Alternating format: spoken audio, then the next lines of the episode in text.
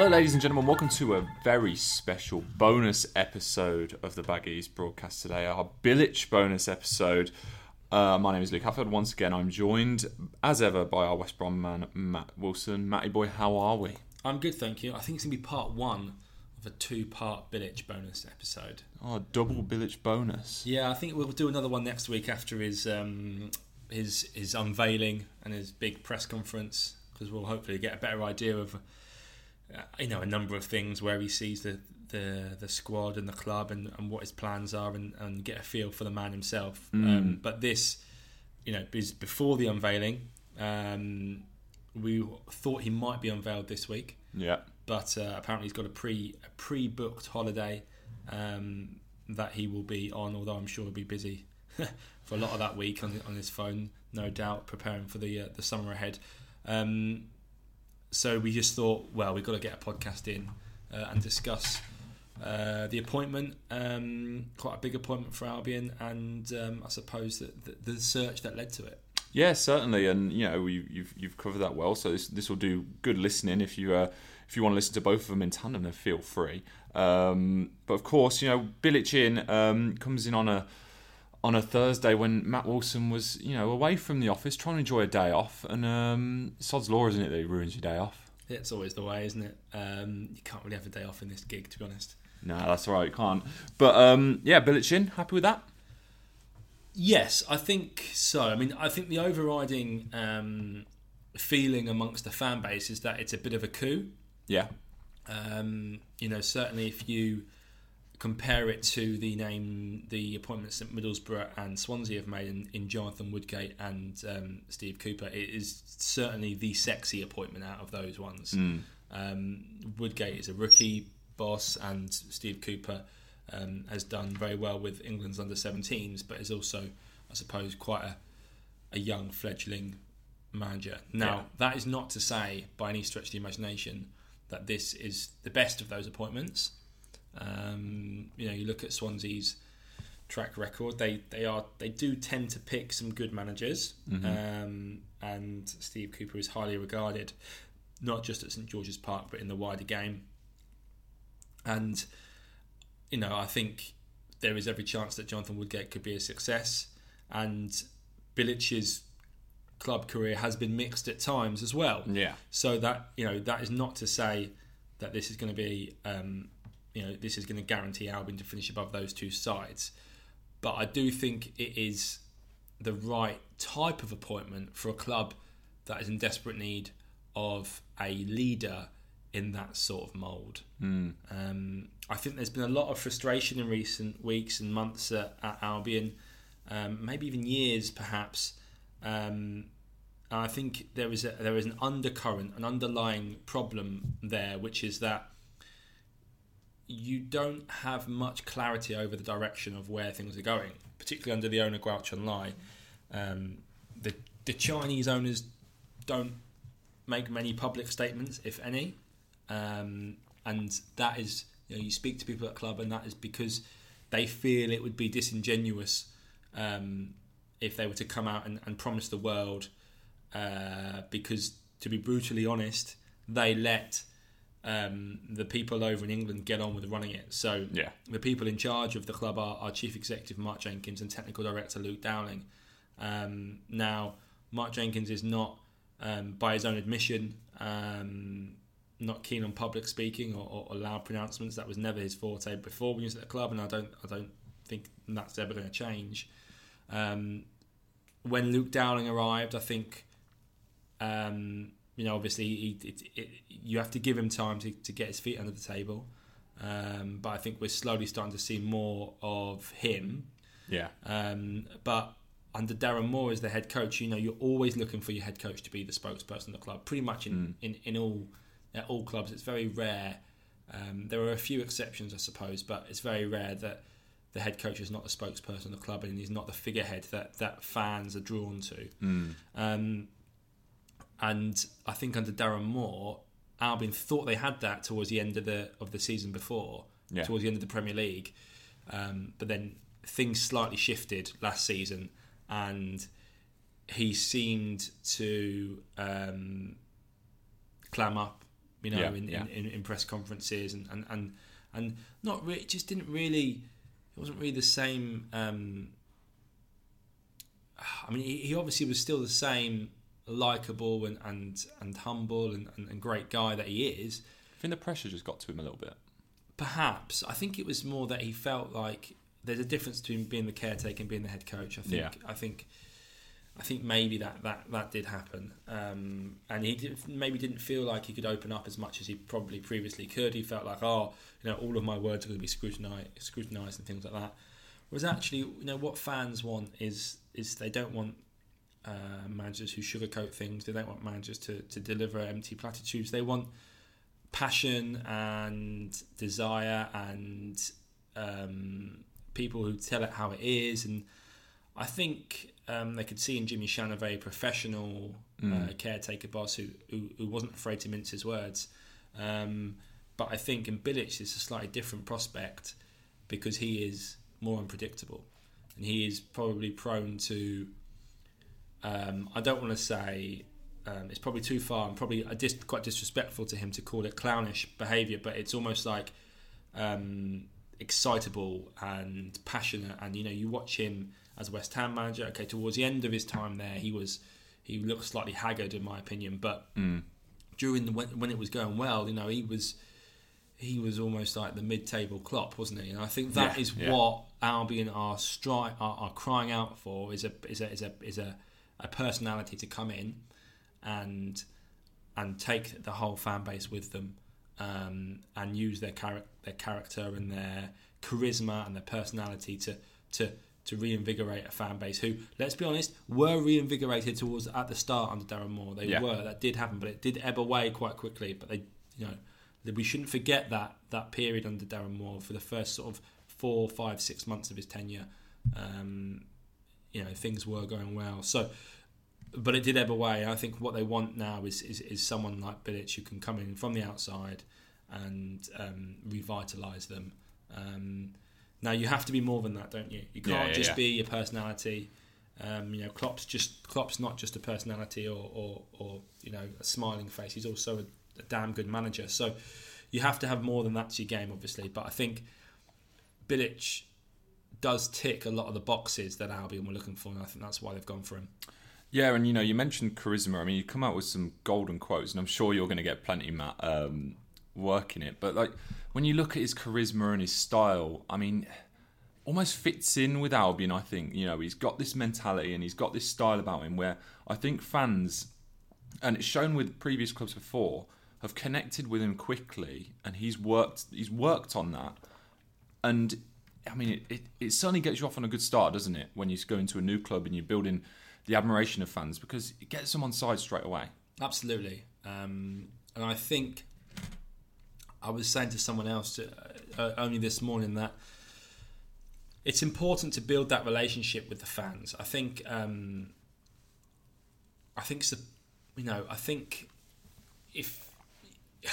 It's hard to explain the relationship with Darren Moore because there was an obvious respect and an obvious love for him at the start, but I think the fans weren't always convinced by it. Now if you're convinced by the manager and they're fourth in the table, well, I think you're behind that. I think that was the issue. I think there was a lot of love for Darren and a lot of respect for him, but they weren't always convinced.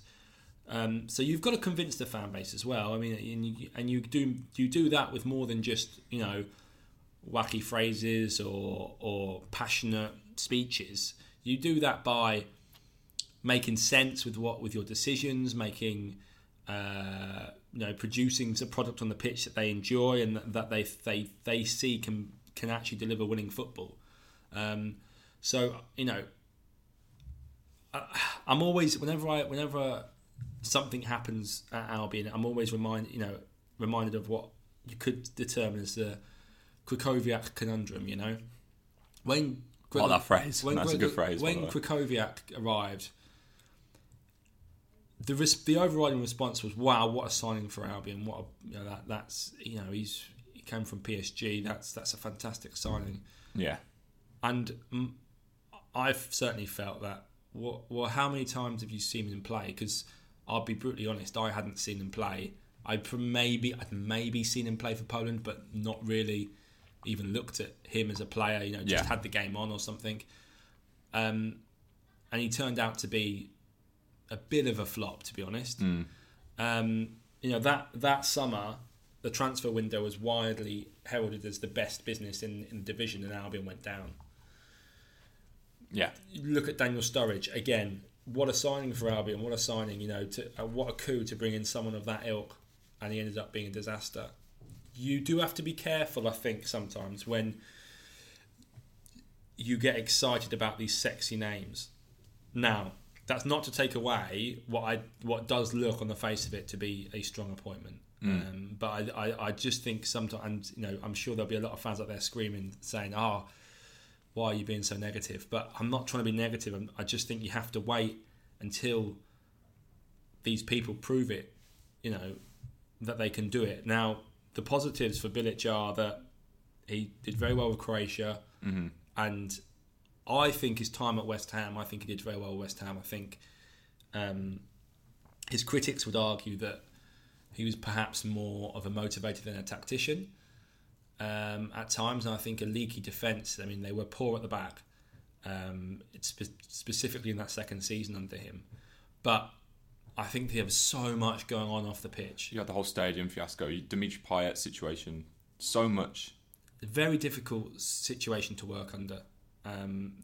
Those two situations, you've got possibly the two worst situations you could have as a manager. Yeah. A fan base revolting, to be honest, because you've moved to a new stadium, you've ripped them away from their home.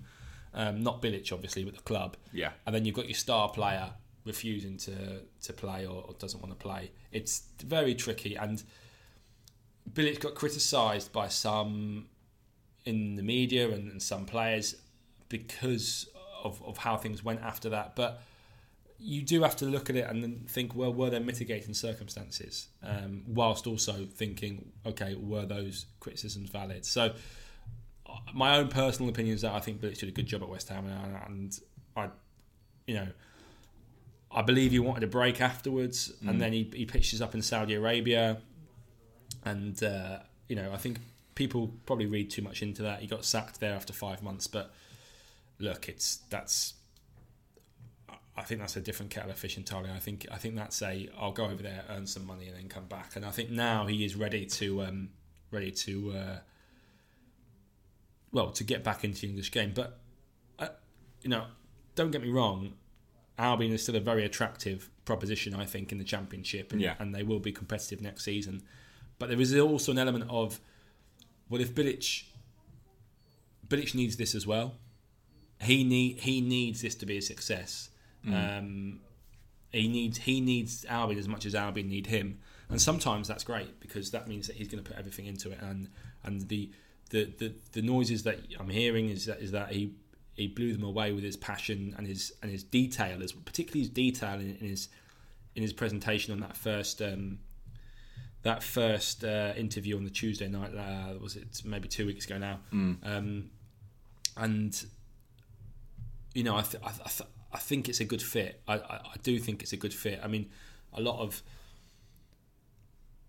of people were perhaps calling for Chris Hughton because he been there, done it in the Championship, an experienced pair of hands, probably quite a steady pair of hands, probably a safe pair of hands. But does it excite you though? But Albion have had that. You know, Albion had that with Pulis, the safe pair of hands, and it's not always. Is it? And is Hughton's heart in it after 2 years in the Premier League, slogging it out? Yeah. Bilić, I actually think that, strangely enough, these 2 years out of it are good for Albion because he will be ready and raring to go, desperate to get started, and he's got a point to prove as well, I think. So I think it's a good fit all round. And what are the details of the deal, Matt? For those who don't. Know exactly how long he's going to be here for. I mean, managers are given contracts all the time. They don't always see them out. But, I mean, what are the details of the deal? So he's got a 2-year contract, which I think is about right. It's essentially the next 2 years of the parachute payments. Yeah. So it's a sign that, I think there was a feeling at board level that, look, we obviously want to go up next season, and we're going to be aiming to go up next season, because it does get harder each year. Yeah. But this is going to be a much bigger rebuild of the squad this summer than it was last year. Yeah. So last year was almost a 1-year hit. Try and keep the squad together and bounce straight back up, as just like they used to with the Premier League squad. This year, you're going to see a lot of changes in the squad, I think. And if they don't do it this year, they're going to hope that actually what they've done is set the foundations for the year after. Mm-hmm. So hopefully they get up in the next year, obviously, but that's obviously the aim. But I think this is very much, and I think you saw it with Bilic's words when he was appointed. You know, there are short-term and long-term aims at this club, and they tally together. And I think that's what he means, that this is now a rebuild, and the squad that we're going to take. We're going to try and get up this year. If it doesn't work, hopefully we'll be stronger for next year, and we'll do it then. After that, I think all bets are off, because you lose your parachute payments. Yeah. The owner's financial model may have to change. I've said it many times before in here, and I've written about it before. You know, how sustainable is that model in the Championship, a division which is, you know, really, to be brutally honest, at tipping point, I would argue, in terms of the finances. So that's probably that's more of a long-term question. I mean, it needs to be asked, obviously, but I think in terms of the short term, or the next 1 to 2 years, it's going to be about Plan Bilić, provided things don't go horribly wrong. Yeah, and we've got his quotes here, actually. I'm delighted with this opportunity, of course. We want to improve. We want to improve on the pitch. And Albion have convinced me that they want to return to the Premier League. Albion have a short-term project and a long project, and they do not want to clash. They wanted me to lead them, to help improve them. They made it clear to me that they wanted me to be the one to lead them in this, and I didn't think twice once they'd spoken to me. I mean, as manager quotes go, you know, upon appointment, he's always going to put himself across well. But there are some, you know, key points there, I think. And as you said, the long-term, short-term project, but also the fact that, you know, Albion want to get to the Premier League. He wants to get to the Premier League with them. I mean, it's up in the air. Would he have been given a Premier League job, do you think, if one had come up? I'm not sure, is the honest answer. I think each club would have been different. I think maybe not. I mean, I think that, like I said earlier, I think Bilić needs Albion as well as Albion need Bilić, which is why I think hopefully it will be a good fit. You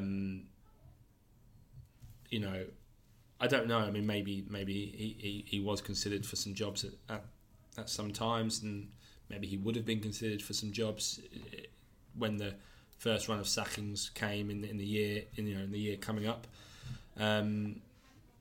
But you know, he's got a chance to rebuild his career and get back in the Premier League, and that's ultimately what I think he wants to do. Like you say, the two things tied together. Although every manager who would have come to Albion would have wanted to get to the Premier League, you know, that's just a given. So, I think it was an interesting summer, because there were a number of candidates that they spoke to, and Luke Dowling made the point in his statement that, you know, we took our time with this one because we needed to, and I think, you know, in hindsight, that was exactly the right course of action, because you don't want to rush into decisions like this. You want to feel like you've done your due diligence to the nth degree. You know, I believe they interviewed 7 candidates in the summer. Forget the March, in the summer. And, you know, Dowling initially said at the end of the season, well, we've got a short list of 4, but that evolved and that changed. And there was, you know, a period where there was a possibility, albeit slim, that you could have the LMA Manager of the Year walking through the door in Chris Wilder. And you do have to explore that option. Yeah. Because if Albion had not explored that option and ignored it, and then it had come, it would have been he would have been available, then they would have been kicking themselves. But I think they played it correctly. They gave him a deadline and said, look, if you are actually going to leave your boyhood club in the Premier League, which I think there was always a bit of scepticism whether he really would. Yeah. Then his deadline, 2 or 3 weeks down the line, we'll wait and see, as it were. As it was, he's not left yet. He's obviously waiting for that high court battle ongoing between the Sheffield United owners. Mm. But don't be surprised to see if he walks. Him walk out if Prince Abdullah of Saudi Arabia wins that, because it seems to be that he's very unhappy there. So I think you do have to explore those options. You can't ignore that. You wouldn't be doing your right for the club if you didn't. So, I can understand why. It took time. But that is no bad thing, I suppose. And especially the concern, I suppose, now is that they've got a lot to do. Yeah. But that I think they're also. You look at who they've got there, Luke Dowling and Ian Pearce as their recruitment chiefs. I mean, they will have been drawing up targets beforehand. It's a case of, obviously, they're not going to buy anyone that Bilić doesn't want, so they're going to have to run all these things past him. But it's not. I don't think it's not like, okay, well, now we go. Yeah. There will be things mooted. There would have been things mooted last week, and there will be things mooted this week, and hopefully we're not in a situation where you're starting the season. Well, you're near the start of the season and you're still unsure of how the squad's going to look. But to be honest, it's the same every year, isn't it? Really, yeah. I mean, the transfers always drag on, because that's the way that all clubs negotiate. So I wouldn't be surprised if actually that was the case. Yeah, what would you say Matt Bilic's three biggest tasks now that he's come in to Albion? Well, I mean, the biggest task is to rebuild the squad. I'm expecting a few players to go, probably a few high-profile players to go. Mm. Maybe not as many as we thought before this appointment. I wonder if this appointment might convince one or two who were on the fence to stay, thinking about players like Matt Phillips or Jake Livermore, players that, or Kieran Gibbs perhaps, players that probably would leave if they had the opportunity, but actually now that Bilić is here, well, maybe there's a reason to stick around. Yeah. Every player is different, and they've got their own personal lives to think of and their own setups, and I think a lot of those players are sort of nearing the age where they want to be playing the Premier League, and I think some of them will have to be offloaded off the wage bill because the wage bill needs to be trimmed. But you never know; he might keep a couple of that core that everyone sort of assumes will go. Mm-hmm. You said three things, didn't you? Yeah, three tasks. So the rebuild, I think what will be crucial next year is to try and assimilate some of the young talent that Albion have got in the club into the team and into the squad. I don't think we saw enough of Sam Field last season. Maybe not even enough of Kyle Edwards. Now, the flip side to that argument is there was a lot of competition for their places. You think about who the attacking talent Albion had last season, how many goals they scored. Kyle Edwards, always going to be difficult to get in. You think about the central midfielders that Albion had last season, the options that they had at their disposal throughout the whole year. I mean, they had 8 midfielders by the end of it. Yeah. It's always going to be difficult for Sam Field to get in, and obviously there was the emergence of Rekeem Harper, sort of leapfrogged him as well. But I think there is a wider question at Albion about the academy and how much talent it is producing at the moment. I'm sure we'll come on to the departure of Mark Harrison soon, but there is obviously a production line there. But you need to get those players into the first team. Otherwise, there are question marks about how much point there is. I mean, the people that work in academies will always say, and quite rightly, that it's about producing players who are fit to go into senior football. So they can quite rightly be proud of players like Romain Sawyers and Chris Wood, who went off and became players elsewhere. But in terms of a cold, hard business fact, I think the club want to see those players, especially considering the financial model that they are under Guochuan Lai, they want to see those players into the first team and making a difference. Now, I think we saw glimpses of it, didn't we, last season with Sam Field's goal, Kyle Edwards' goal. I think there is potential there. Yeah. So it's a big season, I think, coming up for Albion's youth players.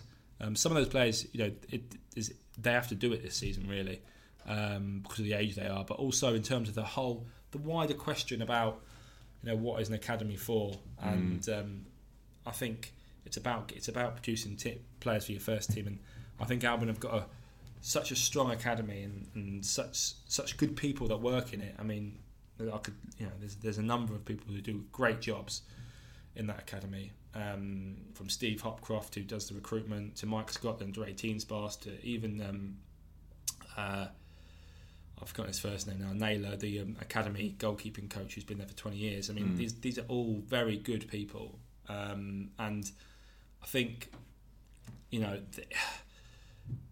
it's a big year for them, and Bilić, one of Bilic's tasks will hopefully be to assimilate them as well. The third one I would say is hopefully what this appointment does do is make Albion a more attractive proposition to outside players. Yeah.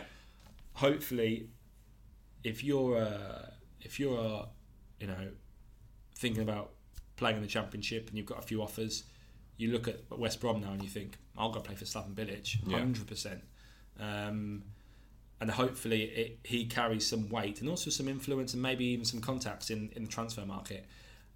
And recruitment will be another big thing. I mean, obviously he'll work alongside Ian Pearce, head of recruitment, and Luke Dowling, technical director. But I'm hopefully his name and his reputation alone will be able to bring in some good players, because that is important. You know, obviously we saw last season that I think we saw with Sheffield United that, you know, a good manager can get you very far in the division, but I think we saw in Norwich that good recruitment can get you very far as well. And if it has to be shrewd, obviously, but hopefully a lot of players will be enticed to come to Albion because they've got Slaven Bilić. I'd agree with you there. You know, he's a big name, and as you said, one of the sexier appointments you could have made. What do you think constitutes success for him this season? I know it's very early on, but it's so difficult to ask that. I think they want to be competitive for promotion. I think I would say top six, and maybe I think if they finish seventh, how would it go down? I mean, if they finished seventh and they lost a lot of players, and you could see that things were improving, you know, almost in the terms of what Swansea did last season, where they finished just outside the playoffs, but they lost so many players. Now I'm not saying that Albion will go down that route, because Swansea's owners have sort of ripped the heart out of that club, but what I mean is it's about extenuating circumstances, isn't it? Yeah. You know, I think last season the reason why Darren Moore was sacked when Albion were fourth is because there was a feeling that the team wasn't performing to its capabilities, and it was in danger of dropping out the top six. Now, Slaven Bilić might be fourth in March this season, and things might be really hunky dory because there might be a different feel about the team. There might be different expectation because of the players on the pitch. So it's difficult to say. You know, going back to Swansea, Potter was picked up by Brighton because he had a successful season and they finished outside the top six. Now, I do think for a club of Albion's stature and with their parachute payments, I think top six has to be the aim. So I wouldn't go as far to say maybe I think finishing seventh would probably be not a failure, but it would be acceptable. I think it would be disappointing if they finished seventh. So top six, I think, should be the aim again. And obviously anything above that would be great. I mean, if he finishes in the top two, then it's job done, isn't it? But I think top six is probably where you'd hope for them to be aiming. Do you think he's helped by, I mean, the season hasn't started, transfers haven't been made yet, But a lot of people are looking at the Championship now and they see Leeds as, you know, probably the favourite. But after that, I mean, the teams coming down are a little bit much of a muchness. I think Fulham will spend a lot. I mean, they've got very rich owners, deep pockets. I think Fulham will be strong. The only question mark you could have, I suppose, is their manager, who is another rookie. Yeah. I think... as for Huddersfield and Cardiff, I think Cardiff might give it a good go, to be fair. You know, Warnock knows how to get promoted out of that league. Yeah. And he'll have parachute payments to play with as well. So I don't think you can rule them out. And yeah, but Leeds will probably be the favourites because of the manager that they've got. Other than that, I think you're looking at the, you know, the same sort of people, the same sort of teams as last year. We don't know what's going to happen with Derby. Bristol City might kick on again, or have they reached the ceiling? I'm not sure. Wednesday could be good this season. Sheffield Wednesday could be there. I mean, they did really well under Steve Bruce, didn't they? So, yeah. I mean, I'm actually think Brentford might, although Brentford probably have their best players taken away from them, but Brentford kicked on under Thomas Frank after a jittery start, so they might be up there. But yeah, you're right. There's apart from, I suppose you would say Leeds are the favourites. Stoke will spend as well. There'll be a lot of pressure on Nathan Jones there. Yeah. So they might be in the shout, in with the running. But it is like with every championship season, it is wide open, and you know, I mean, it's impossible to predict, because last season I think Norwich was something like 17th favourites, weren't they? Yeah. So yeah. You make fools out of yourself if you predict the championship. Yeah, that's right. I mean, I think Cardiff were tipped for relegation the season they went up. So there you go. There you have it. What's to do with backroom staff, Matt? I mean, we've not heard anything yet, but you know, Bilić will obviously want to bring in his own men. But what about Jimmy Shan? What's going to happen with him? So I'm expecting the club to confirm a couple of appointments tomorrow, Tuesday, on Bilic's backroom staff. I believe there are a couple of people that he has worked with. With before, sort of in Eastern Europe. I don't think they're from, I'm not entirely sure who they are, but I don't think they're from the West Ham group. I don't think they're from that group of assistants, but there'll be people that he's familiar with. Wouldn't be surprised to see if they were Croatian, but I'm not sure that they are. In terms of Jimmy Shan, he is a club appointment, so he's first team coach as it stands. Yeah. And he will not be asked to, what's my understanding, he will not be asked to be returned to the under-23s. I think him and Bilić will naturally have a sit down and a chat about football when they meet. I mean, they're both on holiday at the moment. And if they get on and if they agree to certain things, I think Jimmy Shan, you know, the club, he's first team coach as it stands. That is his role. Mm. And the club, I think, I know the board, I know Luke Dowling and Mark Jenkins were very impressed with him towards the end of last season, and they'd like to keep him on. Similarly, I think Shan will have offers from outside. Yeah. And you know, I wouldn't be surprised if he decided, okay, this is the time to maybe try something new, whether that's becoming a manager himself in his own right in League 2 or League 1, whether that's taking a different coaching role somewhere else. I'm not sure, but I wouldn't be surprised if he had offers. You know, he did say at the time when he was caretaker that it had given him a taste for managerial experience. Yeah. I've seen a few people suggest that he might be the new academy manager after Mark Harrison, but I'm not sure about that, because I think Shan likes coaching on the grass. I think he feels at home as a coach. Either a coach or a manager, certainly. I'm not sure the sort of managerial aspect of that job would appeal to him. I might be wrong, you know, you never know. But you know, I think that one's up in the air. But at the moment, he is first team coach, and unless he, or I suppose he and Bilić together decided differently, that would be the case. Yeah, and you know, Bilić has had good connection with fans in previous roles. I was reading up on him. When he went to Besiktas, he actually grew out a beard in an effort to try and assimilate with the fans, because, you know, there was a reporter who was speaking about him saying he grew out his beard because, you know, a lot of fans could relate with him more. Now, Has anyone ever told you you look slightly like Slaven Bilić? Especially with your beard like that. It's funny because I'm actually shaving my head later this week. Are you? Yeah, why? Yeah. I'm losing my hair. I'm losing my hair on the top of my head. So I said to my girlfriend, I said, if it gets to a point where you want me to shave my head, I'll do it. Let's have a look. I mean, this is not a great feature for a podcast. No, we need a video cast for this. It's not that bad. It's quite long at the moment, so it's hiding it. Right. But I said to her, I'd give it a go on Friday. I'm off for 2 weeks after Friday. So I don't have to come to the office, don't have to do any videos. So for 2 weeks, I'm going to do it. I said to her, I'd do it. And completely bick it?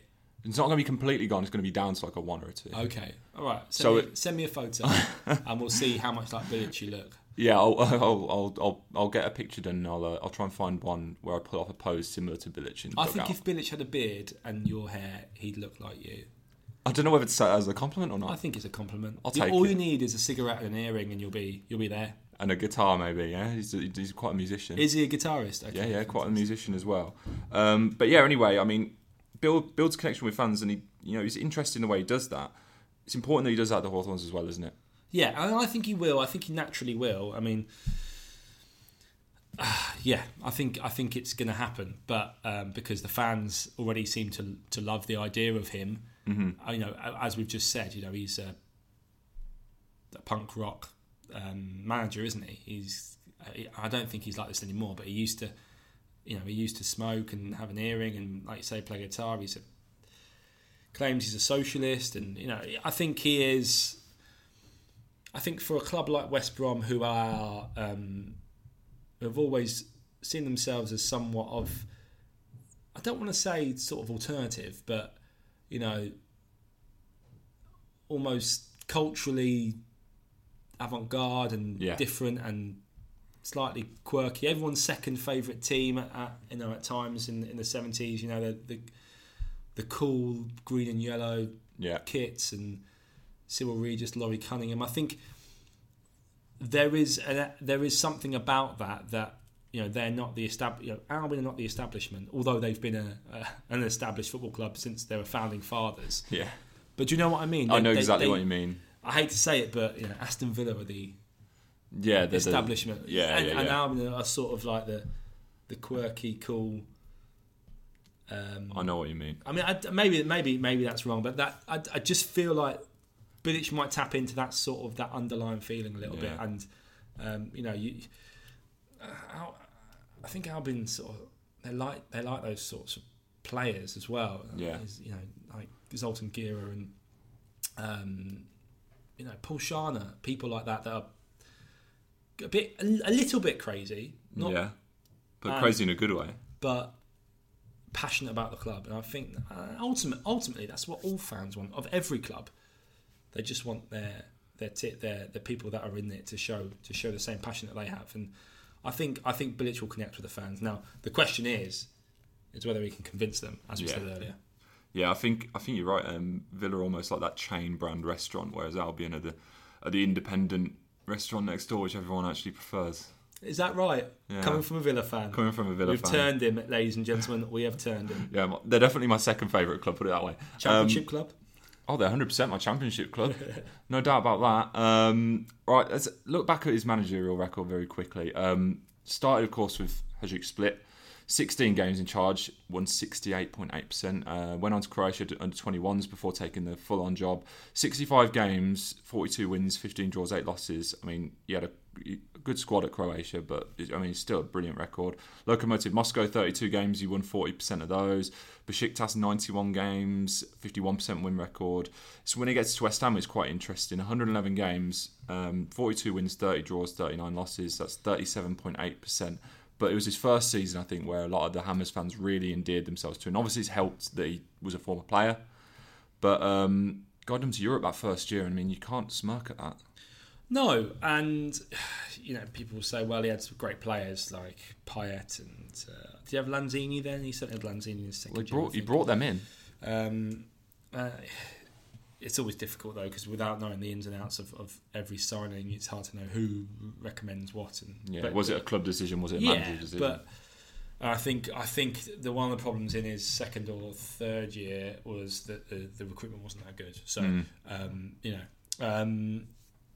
in terms of his club career, as I said, it has been slightly mixed. I mean, the Lokomotiv Moscow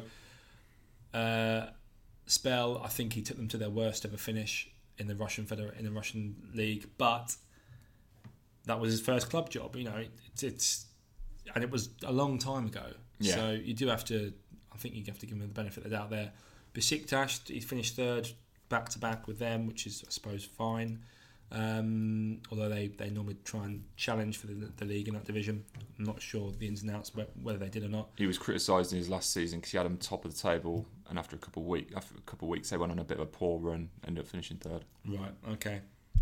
I think the time at West Ham is probably the one that's most relevant, isn't it? Let's be honest, because it's English football, and as I said before, I think there was a lot to be positive about it, and there were extenuating circumstances to the bad things. Now, I suppose only time will tell whether this is a good fit, but I tend to think that it is for the reasons I've already stated. Look, like any manager, there will be an element of risk involved. Yeah. I think the only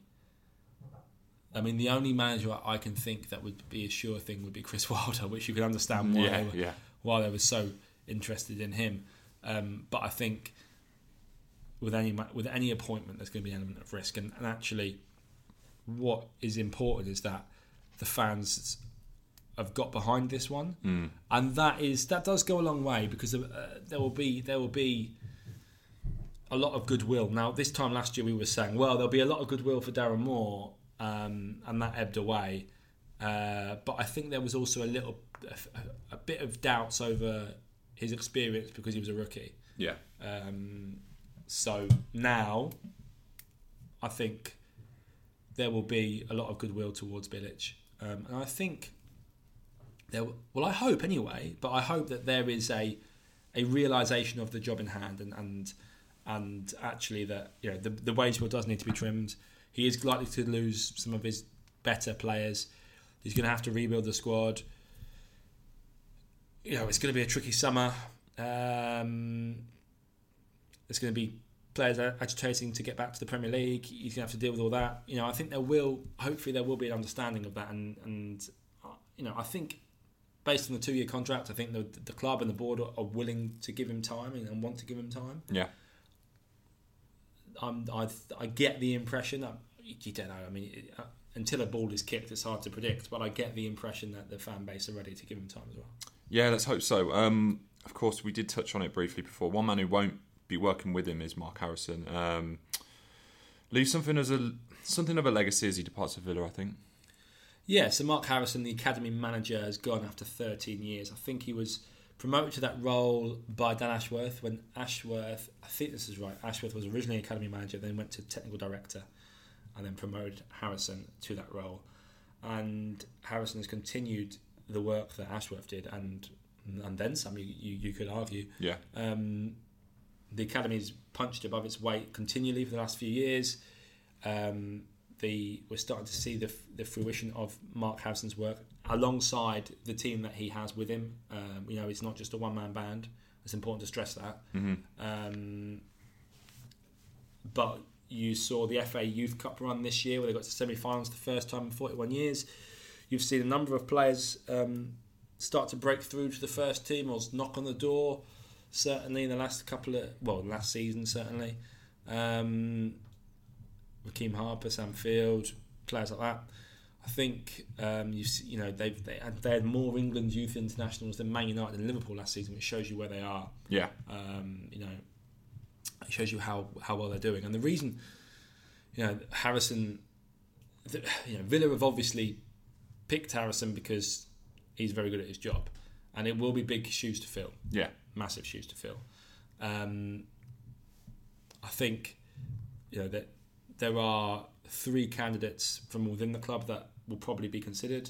From what I gather, Steve Hopcroft, who's well-known recruitment head of junior recruitment. Now, I'm not sure whether that's his bag, but I think he's done so well for Albion in recent years that he must be considered for it. Mike Scott from the under-18s, who did so well with the FA Youth Cup run this season. Yeah. He's got his academy manager's licence because he used to work for Walsall, so he'll be a strong candidate.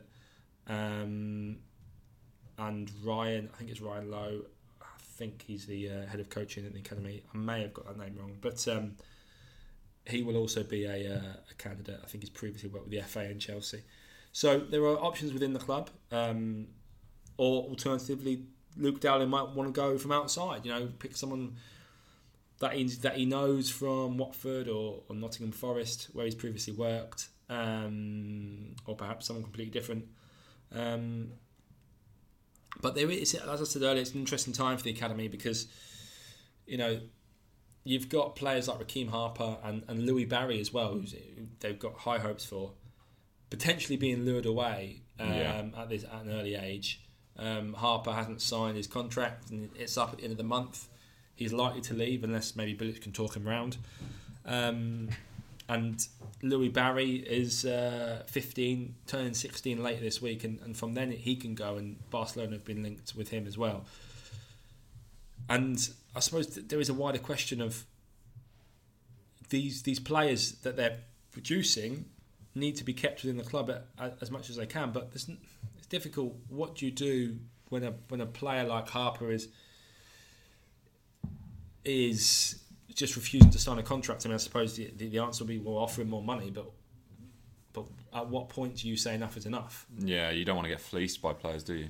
At what point do you think, no, we can't offer him that much because then he'll be on more than the senior first team. You know, it's a difficult question, and it's an interesting time at Albion's academy because they've lost their figurehead, and it'll be interesting to see where they go from here. Hopefully, if it was me, I'd like to see them appoint from someone from within, and crack on, because I think they've got some great people in there. They do some great work, but you could understand why Dowling might go for someone from outside that he trusts, or maybe they look at it again. I mean, I'm not saying that this is going to happen, but you look at other teams and other clubs have decided to go down the route where they don't have certain age groups in their academy. You know, Huddersfield stopped. I think it was up to under 16s. They went from a category 2 down to a category 4. Because they didn't feel like they were getting the benefit from what they were spending in the academy. Brentford completely shelved their academy completely, and now they just run a B team. Now, I'm not saying Albion are going to do that, but I think there is a wider question at a number of clubs lower down the pyramid who, especially in the Championship, where, as we said, money is so tight, about what constitutes... what do you want from your academy? Yeah.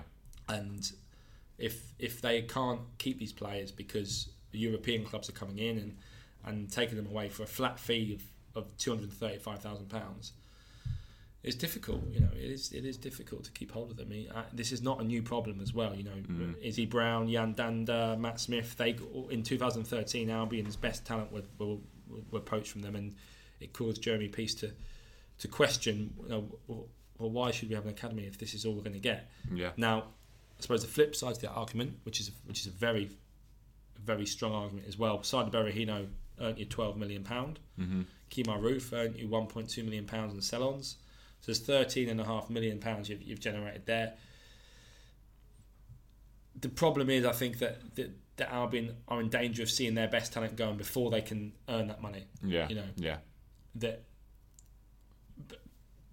Albion were criticised at times in some quarters for holding on to Berahino too long, and perhaps they did. But when Tottenham came and offered £5 million up front, you can understand why. When they think, well, no, we have honed this player for so many years, we think he's now worth this much. Why on earth would we sell him to you? For that? I mean, obviously it went south, and Saido's career has never really recovered. But there is a big question there about. Not just at Albion, pretty much all, I would say, EFL clubs, about what you use your academy for and why you use it.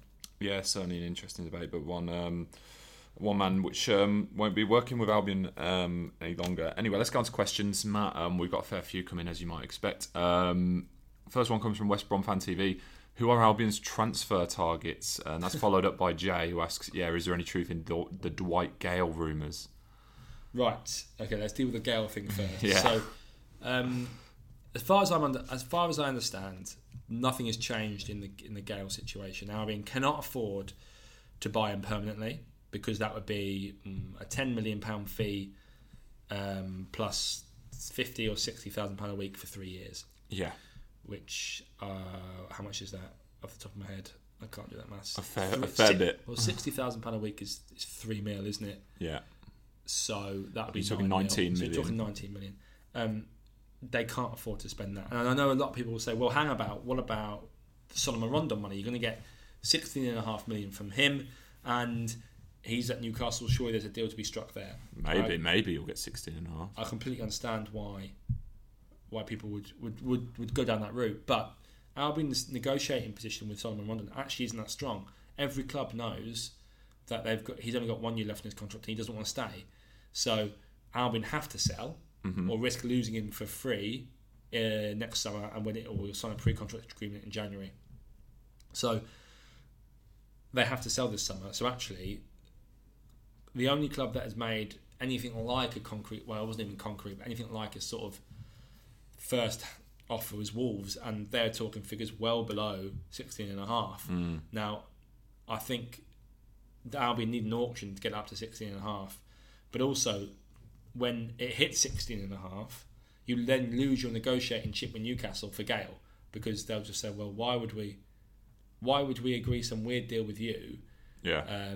Because I can understand why people say, well, let's get him in and have a release clause next summer if we don't go up, and or get him in on loan, and then we'll have a clause. If we do go up, we'll buy him next summer. If we don't, then we can let him back. Well, unfortunately, there are other clubs in for Dwight Gale who are willing to pay Newcastle whatever it is, 5-10 million, and give him $60,000 a week. Fulham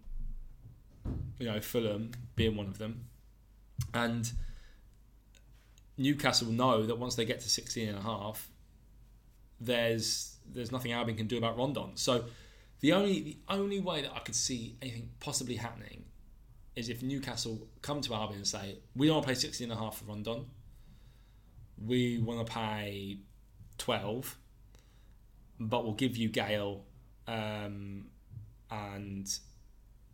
you can use, or we want to pay 10, but we'll give you Gale and 2 million towards his wages on loan. Yeah. But the problem is, I just think there's too many variables. I think the fact that there are clubs out there willing to give Gale the contract he wants, mm-hmm. Potentially even Premier League clubs, but certainly clubs in the Championship. Not even mentioned that Gale might want to play in the Premier League. Well, he will do. Of course he will do. I think the Newcastle takeover situation muddies all these waters, because I don't know if they can even do business at the moment whilst they're going through that. So it's, unfortunately, I think that, and going back to the argument about, well, why don't you just use the Rondon money to pay for Gale? Well, this summer, Albion have just released 5 players, yeah, and they've let 6 loanees go back to the parent clubs. That's a whole team that they've lost. They could also lose some more. They need to buy players this summer. Yeah. And quite a few, to have a squad next year that is capable of dealing with 46 games in the Championship. So Rondon's fee needs to be spread across 2 or 3 players. If Rodriguez goes, they need to buy 3 strikers. Yeah. Now, I understand why people are saying, well, just go get Gale because he guarantees you 20 goals. But he doesn't, does he? Because he could get injured. Yeah. And if you spent £19 million of your budget, bearing in mind you're getting, how much you get next year for the parachute payments, £35 million. And the year after that, you only get £15 million. So if you're spending £19 million in the next 2 years or next 3 years, and you're only getting £50 million in parachute payments, You can't do that on one player. No. You have to spread it about. Now, because there are so many players that they need to buy. Now, I completely understand why people want it to happen, and I'd love it to happen. But unfortunately, I think the cold, stark reality is that it's just not financially viable at the moment, unless something amazing happens that I haven't foreseen in the next few weeks. And I don't know what that would be. Maybe unless Newcastle approach Albion with some crazy deal that Albion would think, okay, well, maybe we could do this. But yeah. I just think Albion is shopping in a different market now. They can't have players on 50, 60k a week. They have to have players back down on 10, 15, 20. They can't afford to have those wages on the books. And you know, you look at. I mean, we've spoken a lot about Villa, but you look at what Villa did in the second year of their parachute payments, and they didn't go up, and then they had to be bailed out by. They bet the house.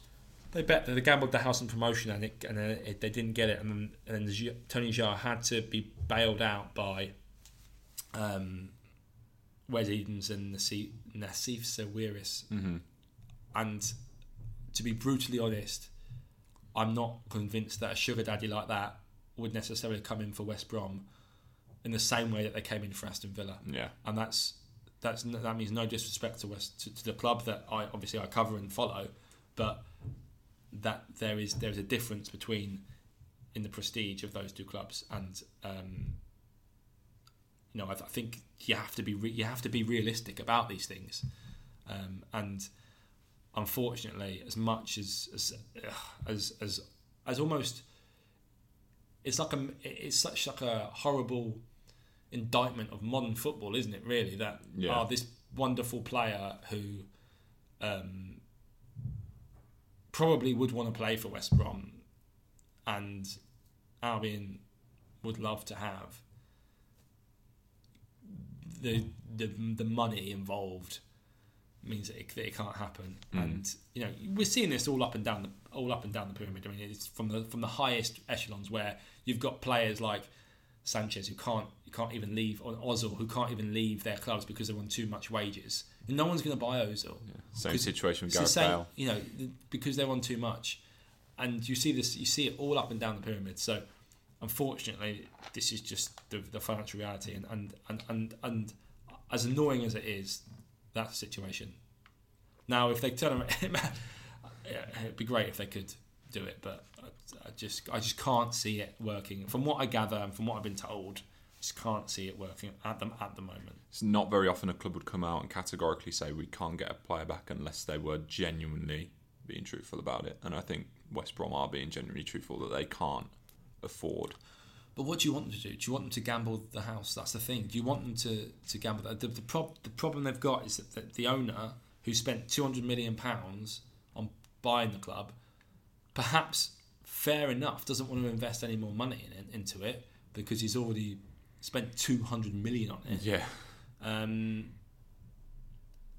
you know, it's I understand the frustrations because Gale's a special player and he was brilliant last season, and with him in your dressing room, you've got such a good chance. But look, let's see what they come up with as an alternative. What about transfer targets then, Matt? Otherwise.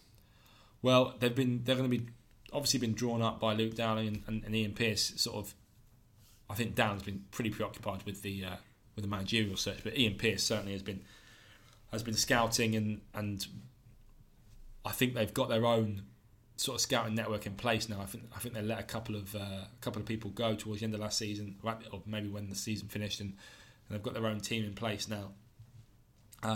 But obviously, any deal has to be agreed by Bilić. So the one name that has cropped up is Reece Oxford, who's at West Ham at the moment. I think Bilić gave him his debut when he was 16. Remember, he had a worldie performance. Yeah, I mean, he was due to be going to Augsburg in Germany, but I think that transfer's fallen through, and it looks like Albion were interested in him before they appointed Bilić, but this has sort of strengthened their hand slightly. So he might come in. I mean, he's a young centre back. You could see him replacing perhaps Craig Dawson, maybe, who has only got 1 year left on his contract, and I wouldn't be surprised if he left in the summer. And I was surprised by the story which you published today, Matt. Craig Dawson not wearing club attire to the training ground. That was last summer. Last summer, yeah. Well, you wrote it and it went out today, but, you know, it amazes me, that kind of stuff. Well, I don't know. I mean, he wanted out, didn't he? He wanted to go. So, either way, it just surprised me. Ryan P. Glasgow asks, what leagues can you see us signing players from? Can you see us shopping abroad? In recent years, we've relied very heavily on British players.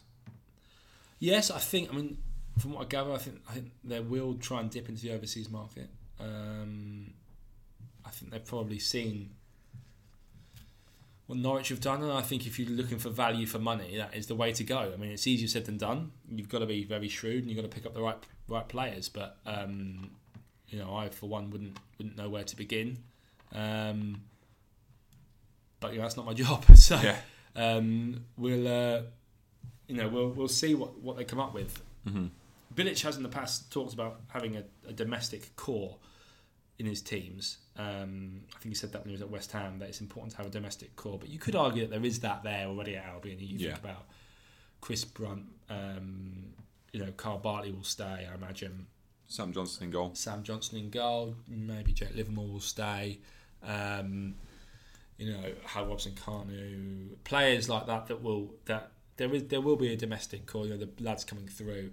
So, but you do want to pick up those shrewd signings from abroad. I think when Dowling first took over, he talked about taking this club back to the model it had under Dan Ashworth. Now, the thing that Albion were great at under Ashworth was finding those gems, those Malumbus, those Jacobs, those players that, Jonas Olsen, okay, right, not sure, not really heard too much about this lad. Yeah. And they go on and they just become firm fan favourites because they're shrewd transfers. So that's where Albion have to go with it. And as I said, it's easier said than done because everybody's trying to do it. Mm. But I would hope to see more of that sort of transfer this summer. Dominic Hill, not a question as such, but some insight on his time at West Ham would be interesting. This, of course, talking about Bilić. From the outside looking in, did extremely well for a time, exciting football and very good results, ended in confused tactics and reports of ill discipline and poor fitness amongst the squad. Well, I think we covered that earlier, didn't we? I would agree with what Dom was saying. He seemed to get off like a train, and then things did deteriorate. How much that was due down to him, and how much that was down to the circumstances, I think. Depends on who you listen to. Yeah, I do think there were some concerns over his tactical methods by the end. But if he was tired with the political infighting, maybe his heart wasn't necessarily always in it by the end. So we'll wait and see. I think you got to remember that, of course, that players and managers are allowed to get better and improve and change and become better at their job and learn from their mistakes. So the Bilić that Albion get will not be the same Bilić that was at West Ham. It won't be the same Bilić that was at Croatia. So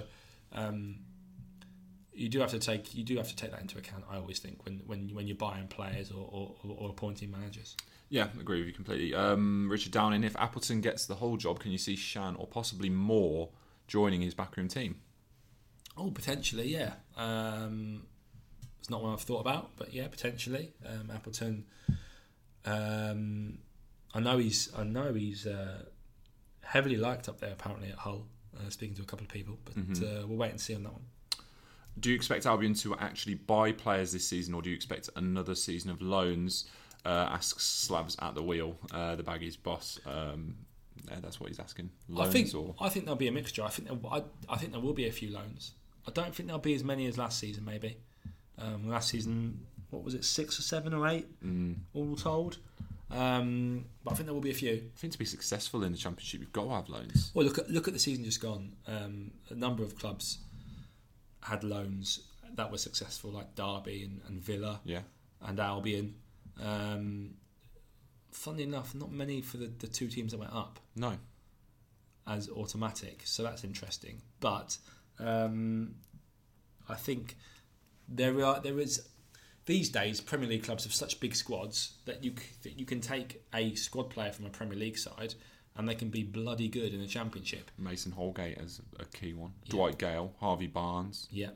I mean, if you can get another deal like Harvey Barnes through the door, then you're laughing. Exactly. I think you can't ignore that market, I don't think, because you can bet your bottom dollar that the other Championship clubs and your rivals will not be ignoring it. So I think you've got to look at it, but I don't think there'll be as many as perhaps this season just gone.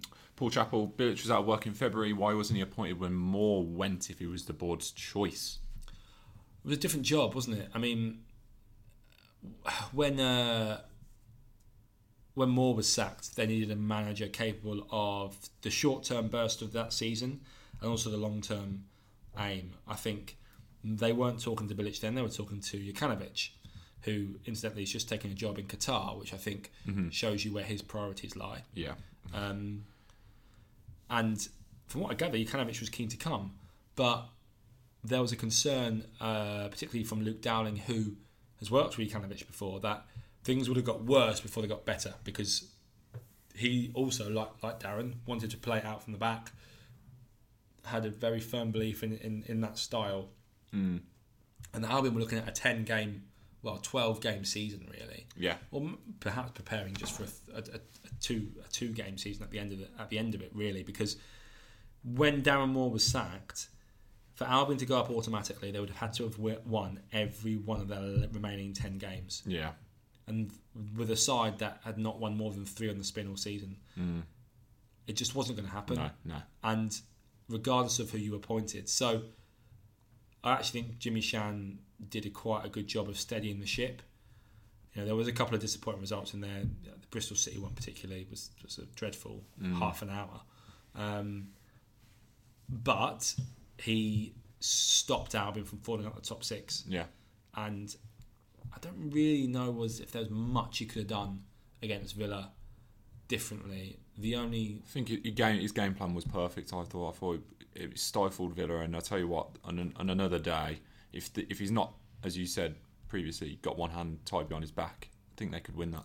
Yeah, I don't think his players helped him out there getting sent off. Although the only question mark, and it is a minor one, is whether he might have taken Gale off. But take your star striker off in the playoff semi-final. It's a difficult one, isn't it? Yeah. And he was causing Ming so many problems. But I think you can't take everyone off that's on a yellow, can you? No. We've been through this before anyway. Yeah. But I think that's why Bilić wasn't appointed then. I don't think it's any secret that Bilić has emerged as a candidate this summer, and probably emerged as a candidate after they've spoken to other candidates and not been convinced, you know. But there's nothing wrong with doing that, with it, in some respects, with holding your nerve. I mean, I think that seems to be how they've done it. They've held their nerve, and we could appoint him, or we could appoint him. I mean, I don't think the Cowleys were interested in coming. I think they wanted to. I think they've got a good thing going at Lincoln. Yeah. And you know, was that a bit of a jump for them as well, from League Two up to the Championship? Yeah. Bruno Labbadia, I think, was obviously one of the name they were interested in, and they spoke to a couple of times. But again, you know, it would have been a risk, like Bilić. I think it was probably an appointment that they would have got behind the fan base, but it would have been a risk, just like Bilić. I think, you know, as I said before, when I wasn't convinced that Hughton was really the answer myself. I mean, maybe it would have been a safe pair of hands, but you know, you can see how they've got to this situation where they have not been convinced by the people they've spoken to, and so they've casted the net a bit wider and landed on Bilić, and it's fair enough. I mean, the proof will be in the pudding ultimately, whether it's the right choice or not. But I think the reason why he wasn't appointed in March was just a completely different job. And also, I wonder if he may have been on gardening leave from his Saudi Arabia job, and potentially start, you know, contractual agreements with that because he was sacked mid-season. So yeah, I'm not sure how that works, but there may have been something to do with that as well. Yeah, a couple more just because we're running short on time now. Dan Nash asks, what did Bilić do or say to make him the man for the job ahead of the others like Labadia and Hughton? Has the club released any details for why he was the outstanding candidate? I think, as I said earlier, it was the passion. It was the passion that he and the energy that he exuded in the interview room. From what I gather, that he was desperate. He really wanted to come, not desperate. He was so keen to come. Mm. And sometimes I think you can approach a manager and invite them for an interview, and they come, and do they actually are they fully invested? Do they really want to come? You know, they're just using it for interview practice. Well, not just that, but I'm talking about someone like Chris Hughton. How much was he desperate to grab that opportunity by the scruff of the neck? Yeah. I think Bilić convinced them that he was really keen. Apparently, his presentation was incredibly detailed, mm-hmm. As well. So I think that's why. I think you've got someone who was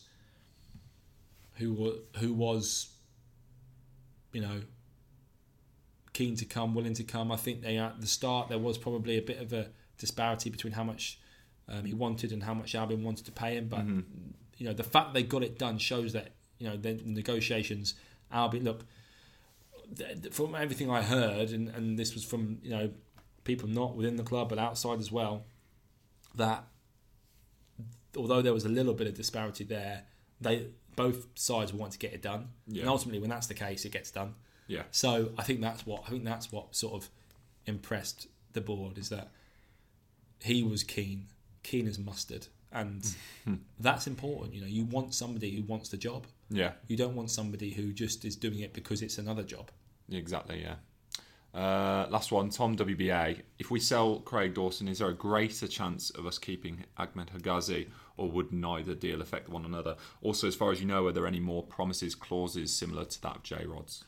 I think in terms of just logistics, you have to say that Albion would probably hold on longer to Hegazi if Dawson went, because that would require another purchase, another transfer, and another defender to be brought in. From what I gather, Leicester were keen on Hegazi last season. I wonder if they might return. I'm not sure, but I wonder if they might return if Maguire goes. They might have other options by now. It's a different manager, isn't it? They've got Rodgers rather than Puel in place, so he might have his own transfer targets. They seem to be shopping in a different market as well, so maybe not. But if I was watching Albion last season, the defender I would have gone for is Hegazi, yeah, rather than Dawson. But I think Dawson's got 1 year left in his deal. He's probably a bit more affordable than Hegazi to Premier League clubs, so that's probably why they're looking at him. In terms of the release clauses, I think there will be release clauses in other contracts. I think it's quite a modern phenomenon. I think quite a few now have them, especially the overseas players. I think there probably are quite a few in place. Rodriguez's release clause is £10 million though. It's been reported as 5 + 5, which is what it is. But I think supporters sometimes latch onto the £5 million. Yeah. It's 2 set installments of £5 million. Now, if you sold a player for £10 million, all transfers are paid in installments anyway. There's very rarely are they paid up front. Mm. So it's a £10 million release clause. Now, that makes it maybe slightly less appealing to some clubs, although again I do expect it to be met eventually. So the problem that Albion have is that how long do these release clauses last? I think J Rod's is only applicable until the middle of July. Yeah. So I don't think it's the whole transfer window. So it might time out. And remember, last season there was a £10 million release clause on Ahmed Hegazi, which timed out, and the £16.5 million release clause on Solomon Rondon, which timed out. Yeah. So these things do time out. They're not always hit. So, So hopefully that answers your question. Yeah, and that does it for questions. Thanks for everyone who put them in. We couldn't get around to all of them today. I hope that this bonus episode, or this first part of our bonus episode, made for good listening. But not to worry, we'll bring you more coverage of Bilic's first press conference next week. Be sure to keep your eyes peeled for that. And also tune in to next week's episode. So unless, Matt, you've got anything else to add, that about wraps us up? No, I don't think so. Just, I suppose, Speak to you all next week, and if you don't tune into that, see you all in Benidorm. Yeah, Super Slav's Barmy Army will be there. Until next time, keep on tuning in.